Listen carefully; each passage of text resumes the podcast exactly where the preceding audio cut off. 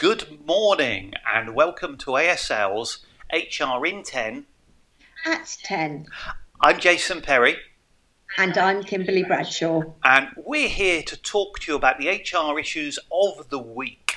So, as I've announced on the last couple of these sessions, if you're watching live and you want to ask a question to make Kimberly look nervous, please feel free to type it in and theoretically it will pop up on my screen and we'll be able to deal with that while we're on air. But what we're going to yeah, do. More nervous than usual, then, huh? Kimberly is as calm as a cucumber here when we do live feeds. It's fine. As long as her doorbell doesn't go and interrupt the internet connection. Um, Kimberly, let's let's start with vaccines. Um, it's all getting quite interesting again, isn't it? Yes, I mean, as you know, a topic very close to my heart is people's reactions to vaccines. I have a lifelong history of reacting badly to them. And the majority of people are absolutely fine with their vaccinations. However, I was really poorly. I had 10 days where I, the most I could really do was make a cup of tea. And then another 10 days where I was so tired I could, you know, I struggled. And it, you know, raises the question of how do employers deal with that in terms of what they pay yes. SSP? Yes. I mean, the, the thing we do know is I was going to say you're, you're, you're unique. You're the exception Obviously. here. And there there are few people who get the severe reactions, but I am hearing quite a lot of anecdotal evidence of people who are poorly for a couple of days who are getting, you know, and it's not just a pain in the arm, might be getting sweats and chills and mm. um, enough that they wouldn't go into work. Um, yeah. So I I've tried to clarify this. I'm waiting a legal opinion. I should make clear. We have asked. Um, I I'm minded to think that you probably can use the COVID SSP for it because it is in that area. But I'm equally conscious as somebody who read the precise wording of that. It is very very specific, and it's for COVID symptoms. It's for isolation because of symptoms you may find if you do that, you're having to pay that back until we've got that clarification. Yes, I'm with you on that. Surprise, surprise. I agree with you. I also wonder if there'll be employers out there who will be thinking, well, maybe we'll just give them full pay or maybe we'll just do it anyway. Yeah. Uh, which is, you know, a morally wonderful thing to do, but the issues they often don't think through is the precedent that they set for other yes. illnesses. Yeah, and I, I think the difficulty here is we want to encourage people in order to have the vaccine. Um, most of us as employers want people, and there's been some quite interesting research, um, which we'll, we'll catch up on perhaps in a minute, but the most striking of which um, I saw suggested one in seven people would resign um, if forced to come back to work before the entire workforce had been vaccinated. And yeah. go on, sorry. Sorry, go on. No, you go. Um, I, I, think employers have not just a moral duty, I can get all mm. ethical for a moment, but um, I think there's a business case. You know, we're all here ultimately in business because we want to make a profit. And actually, in order to make a profit, you need to get your people running efficiently. And I mm-hmm. think there's a really good argument for, uh, I'm cautious to say encouraging or incentivizing, but actually making it pain free. And if somebody has a vaccine and gets ill, you want to look after them so everybody else will want to get the vaccine. Exactly, and it's very much a hearts and minds issue, as as we've talked about in the past. The the concern is that if that number of people have that response, is there going to be a witch hunt before they resign? And how does that impact people's civil rights not to have the uh, vaccination? But, you know, as we know, we're, we're hearing already that even if you've had the vaccination, you might not be uh, protected from some of the newer variants coming through. So I can wholeheartedly understand people's position not to want to work somewhere where people haven't been vaccinated. Yeah. But it's a sticky issue for employers. Yes.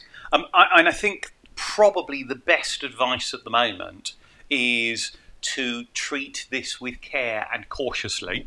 We will try and get that clarification on legal opinion. And I did actually email a lawyer before we came on air this morning to see if I could clarify it. But as soon as we've got that, I will bring that on the next HR in 10. So hopefully next week we'll add that piece of information. And what I thought was also interesting about that research. Sorry, I cut you off in your prime, sorry, Jason. Um, I was, again. I, I was uh, it, it, I was only going to say that given we now appear to have a slight delay in the vaccine, those young people out there like me who are below 50 have just been told they have to wait at least another month for the vaccine. Mm. So I think we are still a few weeks away from this becoming a problem. So I think it's one to watch, one to be prepared for, but we'll aim to bring you that definitive answer just as soon as we can. And there was me about to leap onto another topic. It was still the same research by Glassdoor, but what struck me was that 56% of people thought that the vaccination should be mandatory, which yes. uh, it, a lot of people I've spoken to believe that. Yes, there are the anti vaxxers. And I know there's calls for the government to, to make it mandatory, which I think would cause positives and negatives mm. in equal amounts. But I think it's very cunning. The whole travel passport mm. thing is actually doing the trick, I think. I was talking to somebody in a meeting earlier who was an avid anti vaxxer, wasn't yep. going to have it yep. no matter what, didn't matter what the yeah. variant was and he has actually got his first jab this morning, uh, later this morning, because he realised he wouldn't be able to go abroad, or rather, his wife informed him that she would still be going abroad. She was having the vaccination, he would be paying for it, and if he didn't have the vaccination, he couldn't come. Right. And that gave him the incentive. There, there's your incentive, isn't it? Yes. It is. Um, yeah. And uh, do you know? You, you've moved on to that extra piece of data, and there's quite a lot in that. That 56% of um, people think it should be mandatory rather ties into that whole theory of, you know, one in seven of them being the more extreme and saying they'll resign. Um, I think probably the important thing to throw in while looking at this is not just the vaccine, but I would say is the lateral flow tests. And a yes. really important one, we are now I think it's 13 days away from the deadline. The deadline is Wednesday, the 31st of March, for employers to register um, for lateral flow testing. Um, and we have established that there are uh, procedures and policies that an employer is going to have to do a little bit of work on. Um, but actually, again, if you're trying to build the confidence and the employee engagement, that's got to be a good thing to do, hasn't it? It has, it really has. And I think it's brilliant that there's no limit to the size of an organisation that can actually do this. Mm. Where I think it, it's a problem is just how complicated it is to actually set it up. How many small businesses that we know would be able to set up a testing booth and get people in? Yes. You know, if there are a painter and decorators, say, they've got people out and about on jobs. Yes what are they going to do? Hire one of those portable toilets and move it around the isn't, the different sites? Isn't this the age-old thing of government intervention, though? It's high regulation, high bureaucracy, yeah. and what we really need to do is find people who can simplify and streamline it and make it possible for them. So I'd, yeah. I'd, I'd urge any employer to look at it, and if you don't already know, the web address, it's a gov.uk as they always are, slash get hyphen workplace hyphen coronavirus hyphen tests.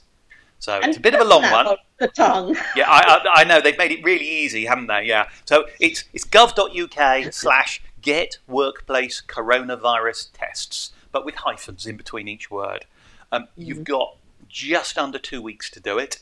Um, but what it means is you can get lateral flow tests for all of your people, up to two tests a week, and the government will foot the bill right up until the end of June. It may well go beyond that, but at the moment, it's funded up to the end of June. So if you have people who are in work because they can't work from home, it's one of the other ways you can, at the moment, provide for their safety and look after them. Absolutely. Yes, a good meaning, well meaning piece of legislation, yes. just not quite as well supported as it could be for those. Absolutely. Kimberly, we are close to our timeline Uh-oh. here. HR in 10 talking for nine and a half minutes so far. Do you want to just touch on a couple of those Glassdoor stats and bring those in before we uh, wrap up for today's session? Yes, I thought it was interesting, and it ties in with the one in seven um, said they would leave if people weren't vaccinated. Is that 68% wanted social distancing and the wearing of hmm. masks mm. to continue even after everybody's been vaccinated, and that speaks to me very much about the the fear factor. Yes yeah. of new variants coming through yes. that we're not covered for, the fear of the workplace being, you know, a, a hybrid of, mm. uh, you know, a melting pot of disease and infection. You make it um, sound so um, lovely. I um, know, um, I know. I have a great turn of phrase. Um, but the one I thought was most, uh, well, it made me laugh, uh, and it perhaps shouldn't have, was the nearly 40% said that employers should have incentives for yes. people to get vaccinated. Yes. yes. I don't know many employers that are going to do that, but I think the big thing it says to me, and you know, I, I have a fear that you and I might actually rebadge this as the employer engagement briefing or something. uh, it, it, we keep banging on about employer engagement, but it is mm. so key. And actually, people being scared is a natural response to what we've been through for the past year. And your employees are going to be nervous, they're going to be cautious.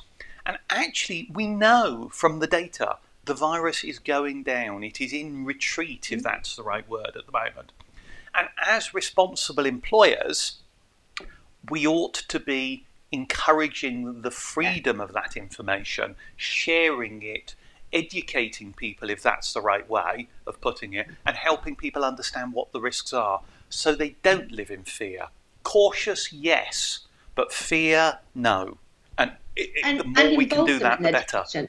Sorry. Sorry, Jason. Yeah, and involve them in the decision. Absolutely. If you get their buy-in to whatever it is you're planning to do because they've been part of it, it'll go through much more smoothly. Yes, absolutely. Kimberly, we've been talking for too long. HR in 10 is wonderful, but we'll have to leave other things for another week. So thank you very much. Um, as ever, if you're watching this and find it useful, do click the subscribe to button and get an alert every time we go live. And please do share it and help others see the wisdom of this wonderfully entertaining session we run every Thursday. And thank you for watching. Thanks, Kimberly. You're very welcome. Goodbye. Bye bye.